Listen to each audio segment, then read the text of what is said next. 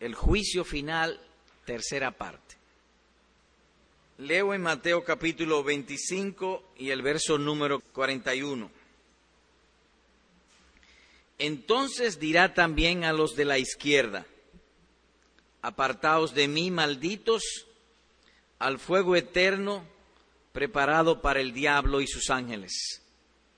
Porque tuve hambre y no me disteis de comer, tuve sed y no me disteis de beber. Estos dos versículos están enclavados en un pasaje que se ha llamado el juicio de las naciones y que corresponden al juicio final. Hay un juicio final. Nosotros en este mundo, de una manera u de otra, somos objetos de juicio, de contrariedades, de adversidades, calamidades, enfermedades, quiebra, tristeza, depresión y muchísimas cosas, que son como muestras o indicativos de que habrá un juicio final. Pues precisamente este pasaje habla de eso, de que hay un juicio final. Y en el contexto se distinguen varios asuntos. Por ejemplo, en el versículo 31 dice, cuando el Hijo del Hombre venga en su gloria. El Hijo del Hombre, esto es el Señor Jesucristo, un día vendrá en su gloria. La mayoría de los hombres tienen al Señor Jesucristo como un hombre cualquiera. Ellos ignoran que Jesús es el Hijo de Dios. Un día va a venir donde se va a manifestar, ningún ser humano podrá ignorarlo y se verá que Jesucristo es el Hijo de Dios. Vendrá en su gloria. Hay un día para eso. ¿Y qué sucederá en aquel día? dice el verso 32, y serán, y serán reunidas delante de él todas las naciones, Argentina, la China, Rusia, Canadá, Estados Unidos, Chile, Inglaterra, Turquistán, Amayistán, Irán y todos los tan, todas las naciones serán reunidas delante de él. Nicaragua, Honduras, todas, todos los que han vivido sobre la tierra serán resucitados y presentados delante de Él para el juicio final. Y habrá allí una separación. Dice el verso número 34. Entonces, en aquella ocasión, el rey dirá a los de su derecha, venid benditos de mi Padre, heredad del reino preparado para vosotros desde antes de la fundación del mundo. Verso 41. Entonces dirá también a los de la izquierda, apartaos de mí, malditos, al fuego eterno preparado para el diablo y sus ángeles. De modo que los versículos 41 y 42 están enmarcados dentro de esto y lo hemos enfocado para referirnos al juicio final tocante a aquellos que salgan de este mundo sin el Señor Jesucristo. Serán ellos malditos. La vez anterior vimos acerca de la explicación del versículo, una breve explicación, y el versículo, o mejor dicho, el texto fue desglosado en cinco asuntos. La ubicación de la persona, los de la izquierda, su tormento, apartaos de mí, malditos, la duración de su agonía, fuego eterno, el tormento agravado con el diablo y sus ángeles, y la razón del castigo. Porque tuve hambre y no me disteis de comer, tuve sed y no me disteis de beber. ¿No será que ellos hicieron maldad simplemente fueron pecados no de comisión, sino de omisión. Luego entramos en considerar la, naturaleza del castigo contra los incrédulos en aquel día. Pero antes nos pareció apropiado establecer una diferencia entre el creyente y el incrédulo. Y en cuanto a la naturaleza, se enfatizó este punto o esta declaración no es un castigo proactivo, sino privativo. ¿Y cuál es la diferencia? Repetimos. Proactivo sería que yo tome una persona, si soy juez, tome una persona y lo castigo dándole palos o latigazos. Es decir, pro y hago actividad o acción. No será así el castigo. Será un castigo privativo. Apartaos de mí, malditos. Cristo es la luz del mundo, Cristo es la vida, Cristo es el gozo, Cristo es la alegría, Cristo es la felicidad, Cristo es la esperanza, Cristo es todo bondad.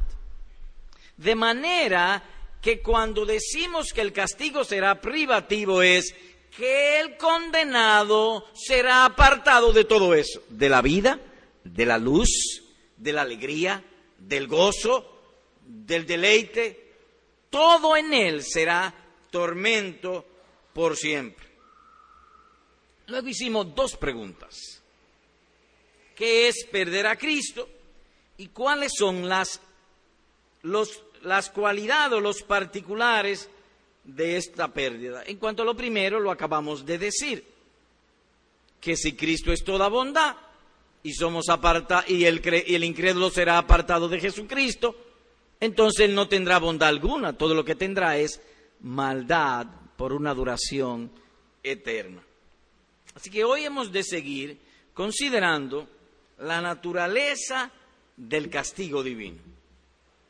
Y habiendo respondido la primera pregunta, de lo cual hemos resumido ahora, vamos pues a la segunda pregunta sobre la naturaleza del castigo divino cuáles son los particulares de perder a Cristo. Leo nuevamente el versículo 41. Entonces Jesús, es decir, el Hijo del Hombre, dirá también a los de la izquierda, apartaos de mí, malditos, al fuego eterno preparado para el diablo y sus ángeles. ¿De qué estamos hablando? Del hombre condenado. Y el hombre condenado que es un ser racional, no es como los animales, es un ser en este sentido que tiene alma, es un ser espiritual. Lo más valioso de nosotros es que somos seres humanos, tenemos una razón, tenemos alma que nos diferencia de los animales. Por lo tanto, el castigo será sobre lo que más vale en nosotros, sobre el alma. Entiendas entonces que la sentencia o la condenación es de naturaleza espiritual. Es de naturaleza espiritual. Oigan esto en contraste, la bendición a los creyentes. Dice así en otro lugar Bendito sea el Dios y Padre de nuestro Señor Jesucristo, que nos bendijo con toda bendición espiritual en los lugares celestiales en Cristo. Efesios capítulo 1, verso número 3. De modo que la bendición de nosotros va a ser o es espiritual en el alma, donde nos gozamos, donde nos deleitamos, donde nos alegramos nosotros. ¿En el pie derecho? No. ¿En la mano izquierda? Tampoco. ¿En el estómago? No. ¿En dónde? En mi intelecto. Es allí donde está la alegría, el gozo, el deleite, nuestros planes. A veces nos jactamos a nosotros mismos, wow, qué buena idea se me ocurrió, y nos gozamos con ello, pero en mi intelecto, en mi ser racional, allí también será el castigo al incrédulo. Será un castigo espiritual. ¿Y qué producirá eso? Oigan esto. Dice la escritura en otro lugar. Ahora que el mal ha venido sobre ti, te desalientas y cuando ha llegado hasta ti te turbas. Job capítulo 4, versículo número 5.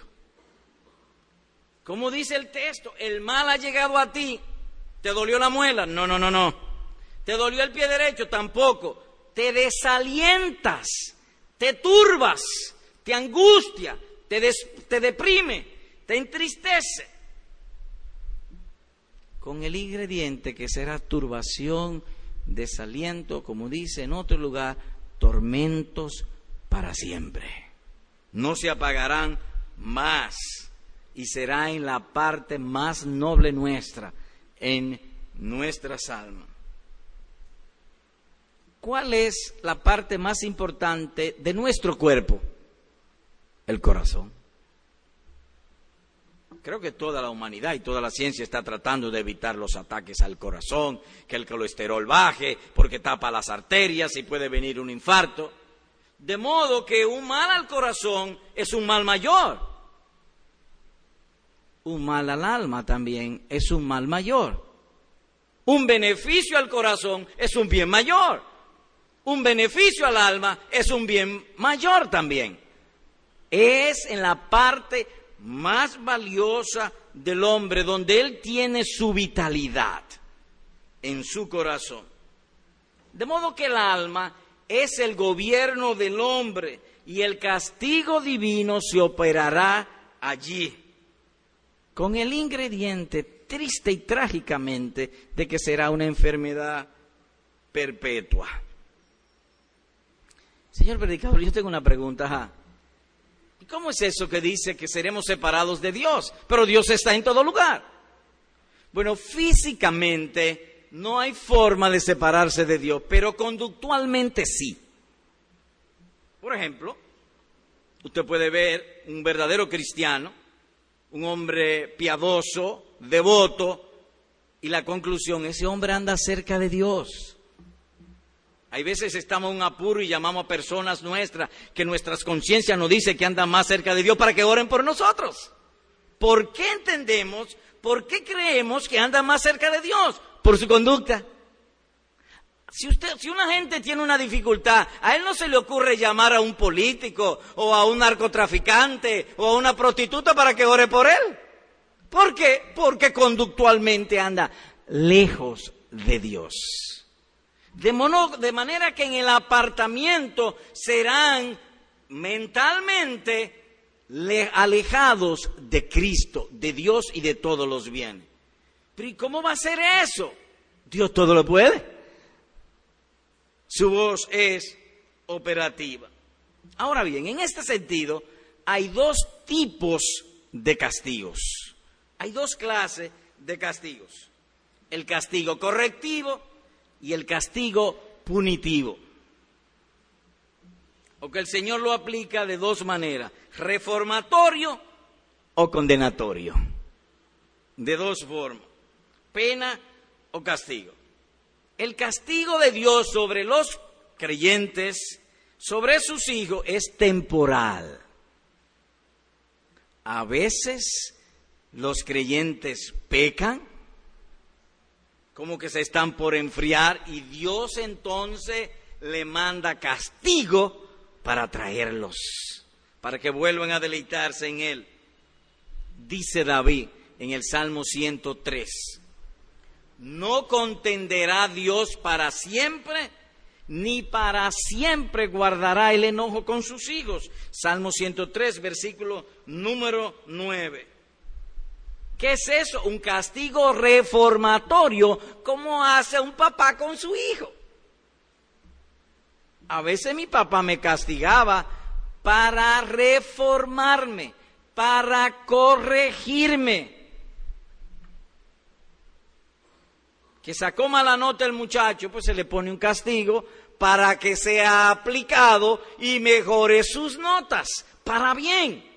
Pero en el caso de los incrédulo es un castigo punitivo, es condenatorio. No es para reformarlo, sino para castigarlo por siempre. Dios estará enojado contra ellos toda su existencia.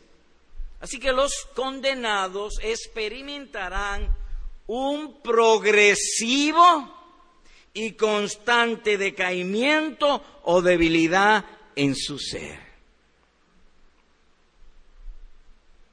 Dice en otro lugar, y abundando, abonando la idea, el espíritu triste seca los huesos. Hay hombres ricos, saludables, y le llega una mala noticia que los entristece y les seca los huesos. Y en otro lugar agrega, por el dolor del corazón o del alma, el espíritu se abate. Proverbios 17, 22 y 15, versículo 13. Entiéndase entonces que hay aflicciones en la vida de todos los seres humanos que tumban el ánimo. Aún nosotros en ocasiones nos llegan malas noticias, adversidades, intranquilidad, inseguridad que nos abate, nos turbe, nos nubla la mente y a veces no queremos ni levantarnos. Pero eso es temporal. Imaginemos eso sin fin en el infierno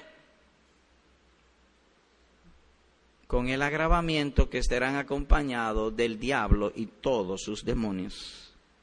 Terrible.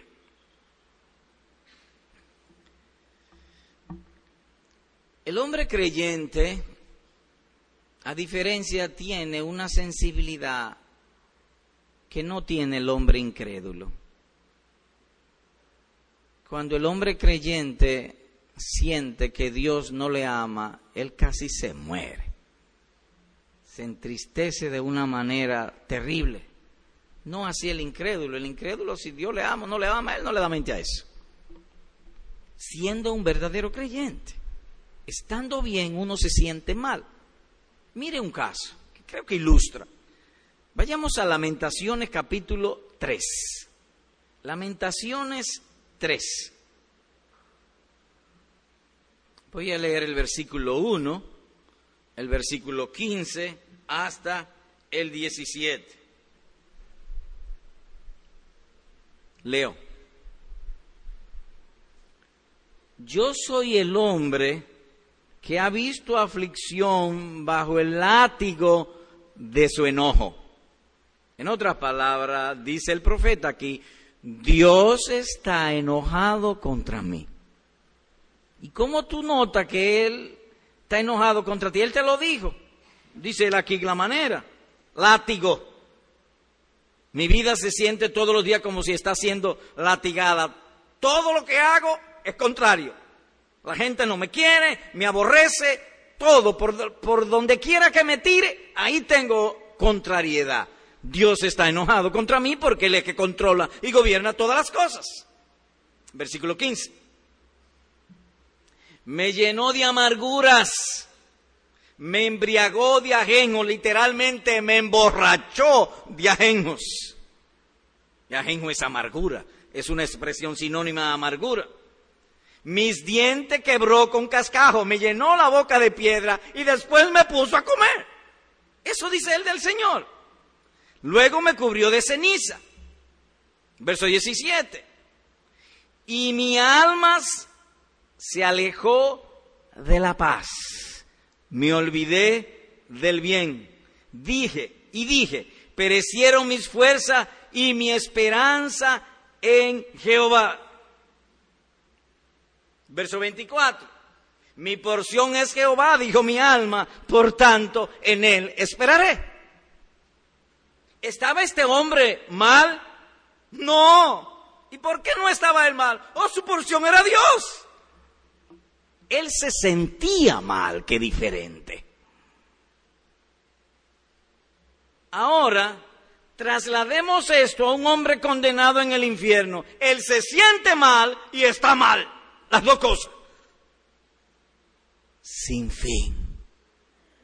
Eso no solamente será terrible, eso será catastrófico, sin remedio. Dios en su voz operativa ha puesto en él, para ti no hay esperanza. Cuando uno lee en lamentaciones la angustia y el sufrimiento de un verdadero creyente, uno nota que él está orando, está pidiendo, es decir, que tenía todavía fuerzas, consuelos, que avivaban a su vez cierto grado de esperanza. Y así fue su vida. Después vino a la alegría, al gozo y la paz. En otras palabras, que mientras nuestras conciencias nos digan que nuestro mal, que nuestra enfermedad, que nuestro cáncer, que nuestra quiebra, que nuestra tristeza, que nuestra depresión sea temporal, hay consuelo. Pero imaginemos una persona que sea enviada al infierno y allí Dios le quite el chip, como si fuera una computadora, de esperanza, y se lo arranca. Él se sentirá mal y estará mal para siempre. Sencillamente terrible. Los dones de Dios nunca más lo va a experimentar. En el caso de lamentación, este hombre, estando sobre la tierra, vivió como si fuera un infierno, pero él tenía esperanza. En el caso de los hombres, en la condenación, será sin esperanza. Los dones de Dios no serán para él, no habrá favor de Dios, ni su mente podrá procesarlo.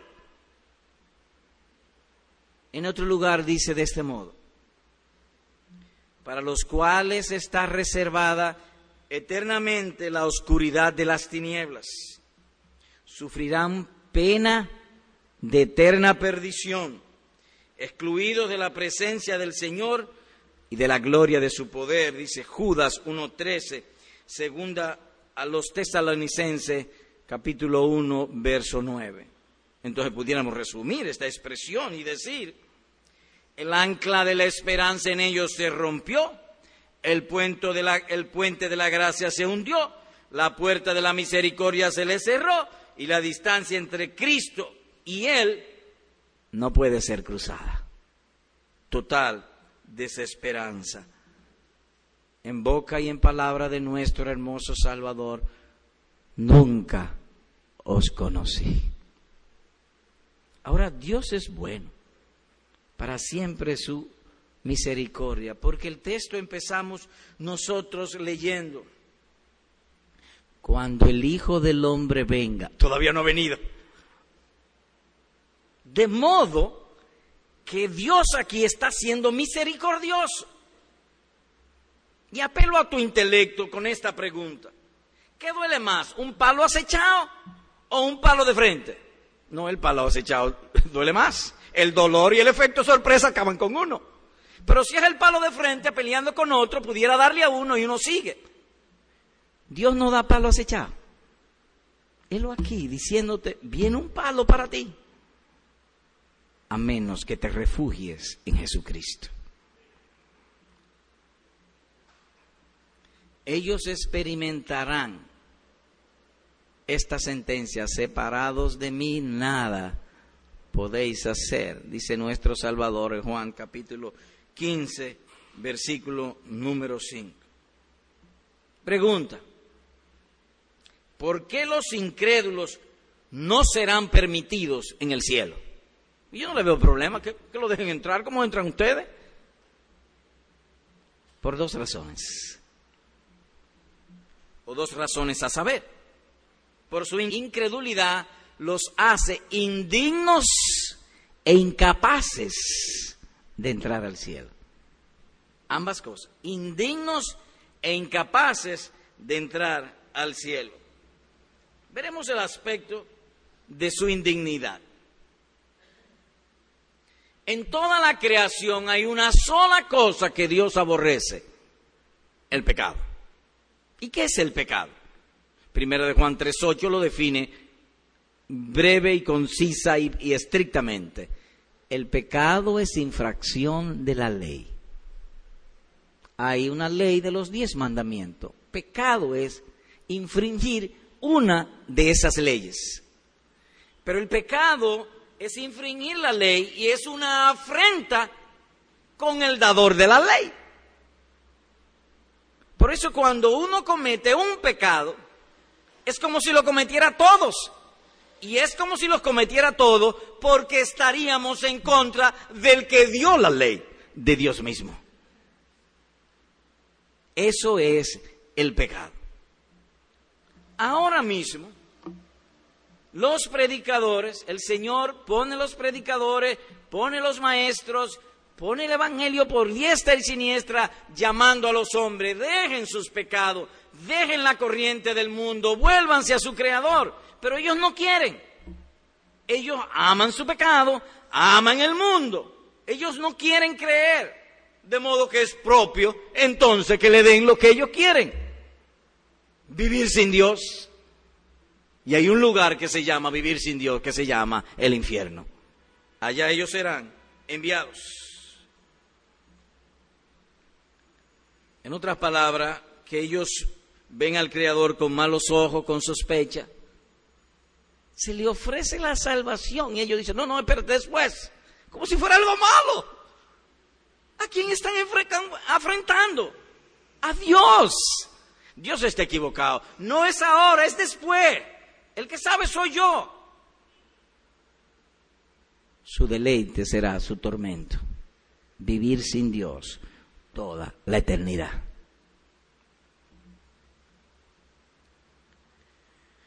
Job en otro lugar dice,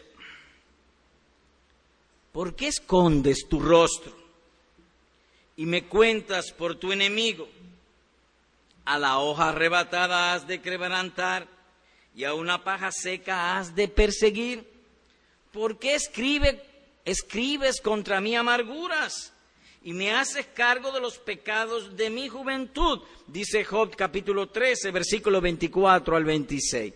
En otras palabras, que mientras nosotros en esta tierra somos pecadores, Dios está irado contra el pecador constantemente. En el caso de los creyentes temporal, pero en el caso de los incrédulos, por toda la eternidad. Es como si cuando uno peca, ponchase o apretase un botón que se llama o quiere decir cuyo mensaje sería este, no quiero a Dios. Nosotros mismos, los creyentes, a veces somos tentados y en medio de la tentación Dios dice, no lo hagas y como quiera lo hacemos. En otras palabras, no te queremos. En el caso del incrédulo es permanente, constantemente permanente. Así que no son dignos del cielo, porque ellos no quieren al que está en el cielo. Entonces es justo que Dios lo mande al infierno. Pero además de su indignidad es que son incapaces. La comida de un ser indica la naturaleza de ese ser. Si él come carne es carnívoro. Si él come hierba, herbívoro. Si come mundo, es mundano. Entonces, si es mundano, su lugar no es el cielo. Mire conmigo un texto en Hebreos capítulo 12 para abundar esta idea. Hebreos 12, por favor vayamos allá.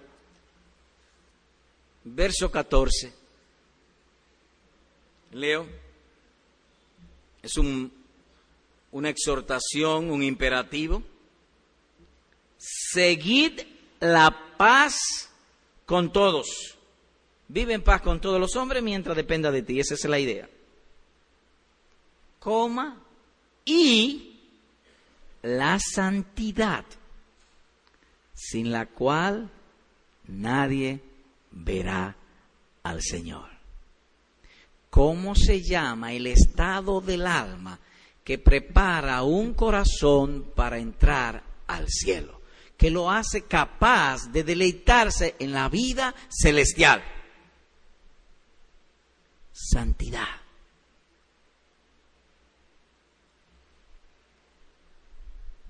Y la santidad, o con la santidad, el hombre encuentra lo que se llama el gozo de la fe por el creer.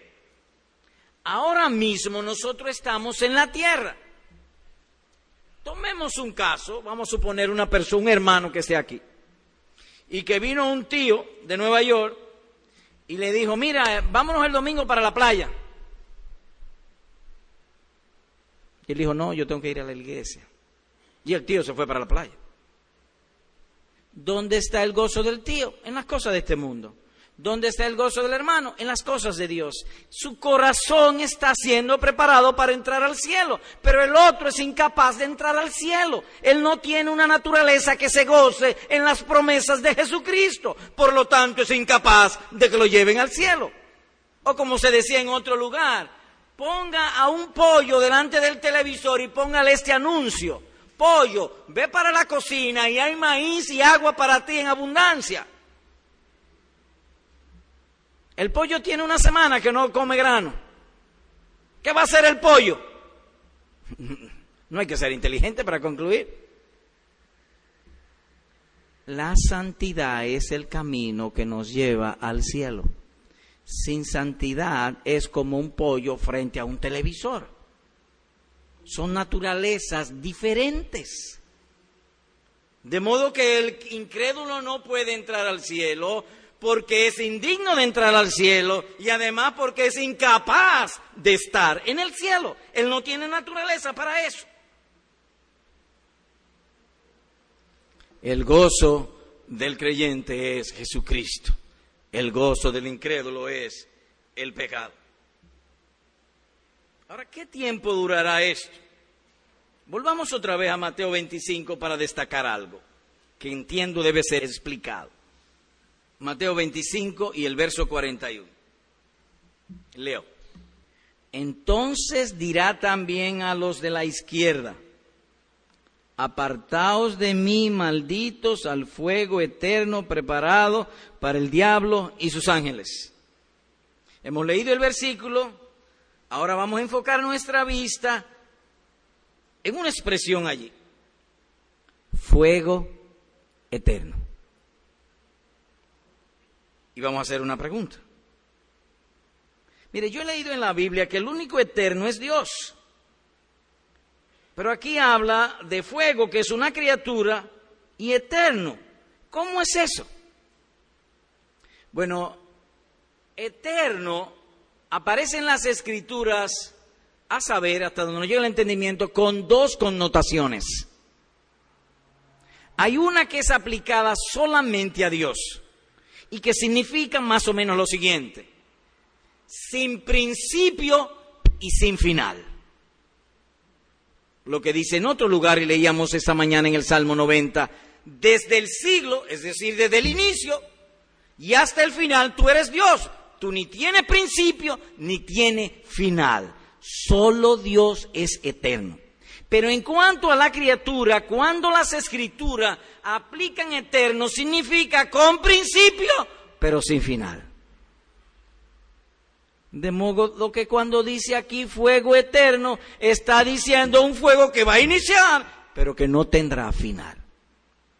Pasarán pues años, siglos, milenios, millones y millones de años y estará empezando el dolor. Es sin final. ¿Y cómo es eso? Bueno, yo mismo no sé, pero Dios todo lo que Él quiere hacer, Él hace. Y para los incrédulos Él ha creado un fuego eterno, sin final, no tiene final. Déjeme decirle que esta doctrina o estas enseñanzas hubiesen sido inconclusas o incompletas si Jesús no nos las explica. Quien las explica de una manera amplia y completa es precisamente el Salvador del mundo, el Dios de amor, el Señor Jesucristo. Y él sobre eso, voy a citar algunos textos, dice lo siguiente, donde el gusano de ellos no muere y el fuego nunca se apaga los echarán en el horno de fuego. Allí será el lloro y el crujir de dientes. Serán atormentados día y noche por los siglos de los siglos. Dice Marcos 9:44, Mateo 13:42, Apocalipsis 20:10. El tormento infernal será sin fin, millones y millones de años y estarán empezando en sus dolores. Si la ilustración aplica, imaginemos una paloma que le dan el encargo de mudar la luna al planeta Tierra. Y ella va, la paloma va a mudar granito a granito la luna al planeta Tierra. Cuando termine de traer, imagínense lo que va a durar una paloma para llegar a la luna.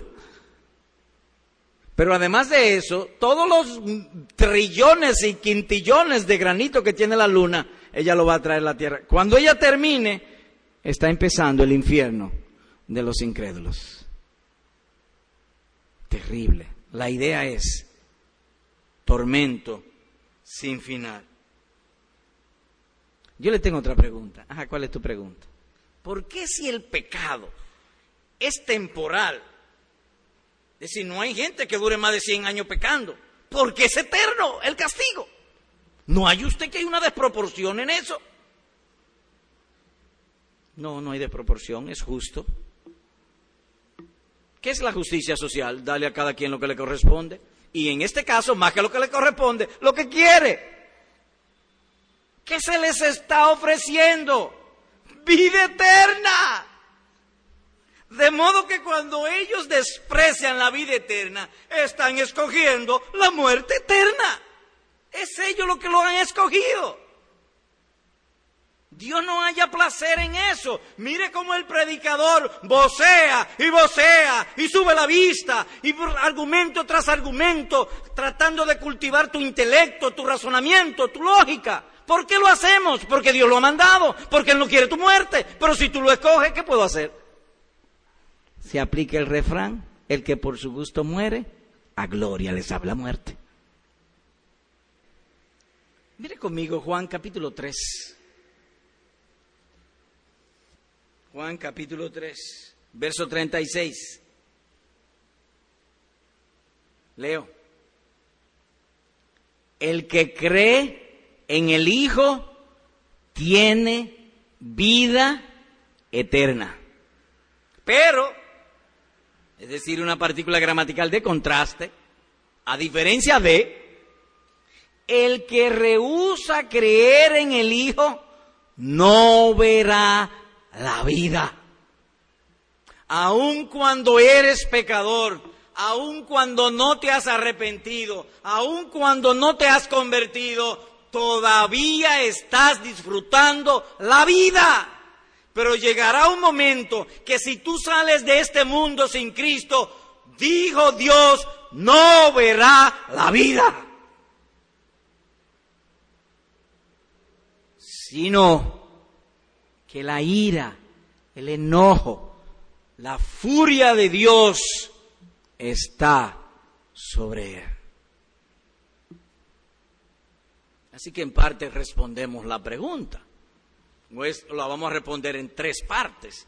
La primera es que ellos escogieron los deleites temporales del pecado a cambio del infierno. Eso es lo que le estamos diciendo.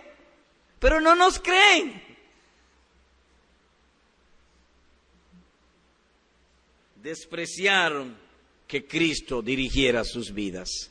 Cristo le dice, mira, te quiero salvar, te quiero dirigir la vida, te quiero que librarte del infierno. Y yo dice, no, no, no, no, no, tú te has equivocado. Es cuando yo quiera. Espérate, espérate. Tú no sabes de esto. ¿Acaso tú has estado en el mundo como yo? Espérate. Han de comer lo que escogieron.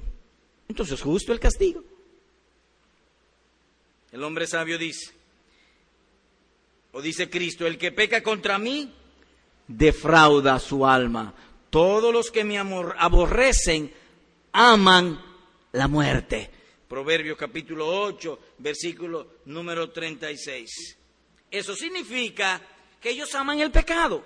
Si ellos pudieran vivir sobre la tierra mil años, mil años amarían su pecado. Si pudieran vivir diez mil años, un millón de años, seguirían siendo igual. entonces justo que le den lo que ellos desean. El hombre peca pues de manera natural y lo busca con entusiasmo. Heredamos el pecado y además de eso, buscamos cómo pecar. No hay quien los aparte de su impiedad, de modo que entonces es propio castigarlo por siempre. Pero además de eso, hay otra razón, la deshonra infinita que trae el pecado. El ser humano es una criatura. Dios nos hizo, Dios nos dio el intelecto, Dios nos dio los gustos, Dios nos dio los deseos. Como decía alguien recientemente, el 95% de las actividades corporales nuestras son involuntarias. Comemos, y Dios, después que la comida pasa de aquí abajo, lo, que hacemos es masticarla. Baja el estómago, Dios la, de, la, la, la, ¿cómo se dice? La procesa, la manda a los átomos de, o moléculas a un sitio que necesita, a otro que necesita allí, a otro que necesita allá. Mantiene nuestro sistema inmunológico y nos mantiene vivos. Dile a tu hígado que se detenga. No puede. Ni que tú quieras, Dios te mantiene vivo. Dile al corazón, ¿cuántas veces no hemos querido nosotros decirle al corazón, párate y sácame de este mundo? Y Dios no nos hace caso. Dios no quiere tu muerte. Dios quiere que tú vivas. Pero si al llegar a la hora de la muerte tú escoges vivir sin Dios, es propio entonces que te den una eternidad sin Él.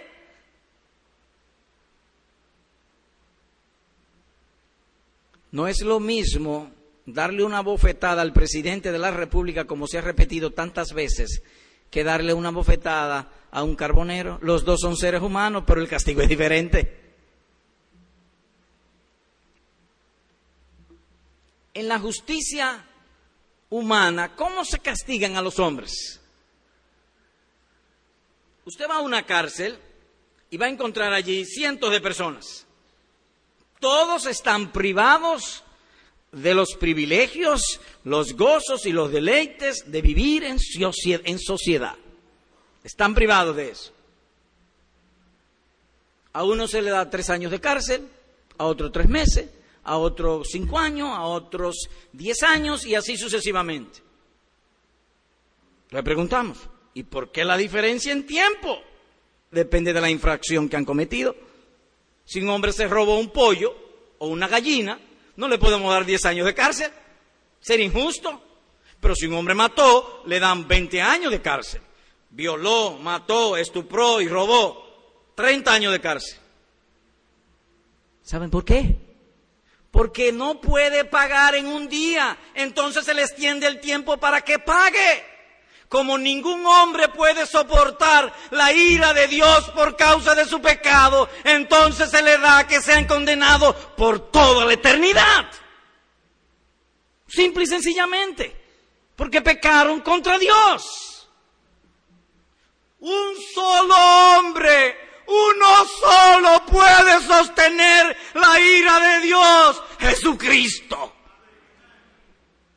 Y él soportó la ira del Padre mediante el Espíritu Eterno se ofreció a Dios para limpiar nuestras conciencias y pagar nuestros pecados. De manera que si un hombre rehúsa a Jesucristo, reo de condenación eterna es. Porque Él no quiso. Simple y sencillamente, ¿quién te dio la vida? Dios. ¿Quién te mantiene? Dios. ¿Quién te da los placeres? Dios. Los gustos, los deleites, los planes, los proyectos. Dios. ¿Por qué entonces pecar contra Él? Dime una razón para pecar contra Dios. No existe. ¿Qué hacemos con un perro que muerda la mano de su amo que le alimenta todos los días? Lo matamos. ¿Qué haríamos con un hombre que peca contra su creador? al infierno eterno si no se arrepiente. Oh, querido amigo, óyelo, óyelo. El único hombre que podía soportar el castigo por nuestros pecados es Dios mismo hecho carne, Jesucristo. ¿Cómo es eso? Yo no sé, pero dice la Escritura, mediante el Espíritu Eterno se ofreció a Dios para pagar por nuestros pecados. No hay manera de pagar por los pecados del hombre que no sea Jesucristo. Así que eso responde a tu pregunta. ¿Por qué? Entonces un castigo eterno por un pecado temporal, por el tamaño de la ofensa contra un Dios infinito. Sin embargo, Él ha provisto remedio para pagar el pecado. Si aún así tú lo rechazas, vuelvo y reitero, el que por su gusto muere, a gloria le sabe la muerte. Eso mismo hacen los padres con los niños. Cuando la falta es, breve le dan un día de castigo. Cuando es muy grave le dan una semana de castigo y así sucesivamente. Por el tamaño de su falta. Pecar contra un Dios infinito, más que un Dios, el creador y sustentador de nuestras vidas. Y como uno no puede, o como el incrédulo no puede, soportar toda la ira de Dios, entonces se le extiende el tiempo, como hacen los hombres en las cárceles, de la misma manera. ¿Qué vimos hoy? Bueno, hoy se respondió la pregunta, ¿cuáles son los particulares de perder a Cristo? Bueno, y se dijo que cuando un hombre es apartado de Cristo, es una pérdida o una condenación espiritual. Es castigo sobre lo más valioso de su ser, su alma. Es un castigo no reformatorio, sino condenatorio, o que por siempre Dios estará enojado, furioso contra ellos. Será un dolor de eterna duración. Porque si hubiese sido temporal tendría un fin y habría algún tipo de consuelo, pero no, había, no siendo temporal, sino eterno, no hay consuelo de manera consciente y progresiva, aumentará en ello la turbación, el decaimiento, la tristeza, el dolor, la rabia. Será simplemente terrible, catastrófico, miserable por toda la eternidad. Dos aplicaciones. Primero, hermano, amado hermano, aprendamos de aquí que hay muy pocas razones para envidiar a los impíos. Más bien debiéramos tener pena de ellos. Es verdad que disfruta muchos placeres temporales del pecado, pero es breve y es un negocio de loco. Es un gustazo y un eterno trancazo. Ese es el peor de todos los negocios que puede hacer un hombre. De modo que el negocio de los impíos es simplemente escalofriante locura. Hay que estar loco. Dice el hombre sabio, hijo mío, no tengas tu corazón envidia de los pecadores. Antes, persevera en el temor de Dios todo el tiempo, porque ciertamente hay un fin y tu esperanza no será cortada.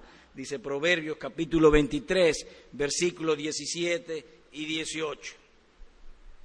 Así que, amado hermano, considera esto y no descanses en tus oraciones y en tus acciones y en tu conducta hasta crecer en seguridad de salvación. Vive para eso para tener seguridad de salvación en tu vida.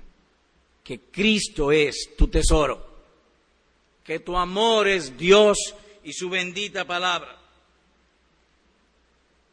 De manera pues que hagamos aquí como dice el profeta, oiga como dice el profeta Isaías respecto a estas verdades que nosotros hemos hablado de manera conceptual.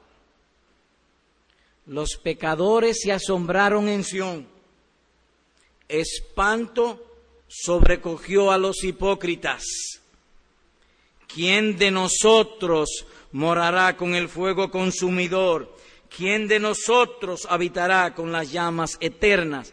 Dice Isaías capítulo 33, verso 14.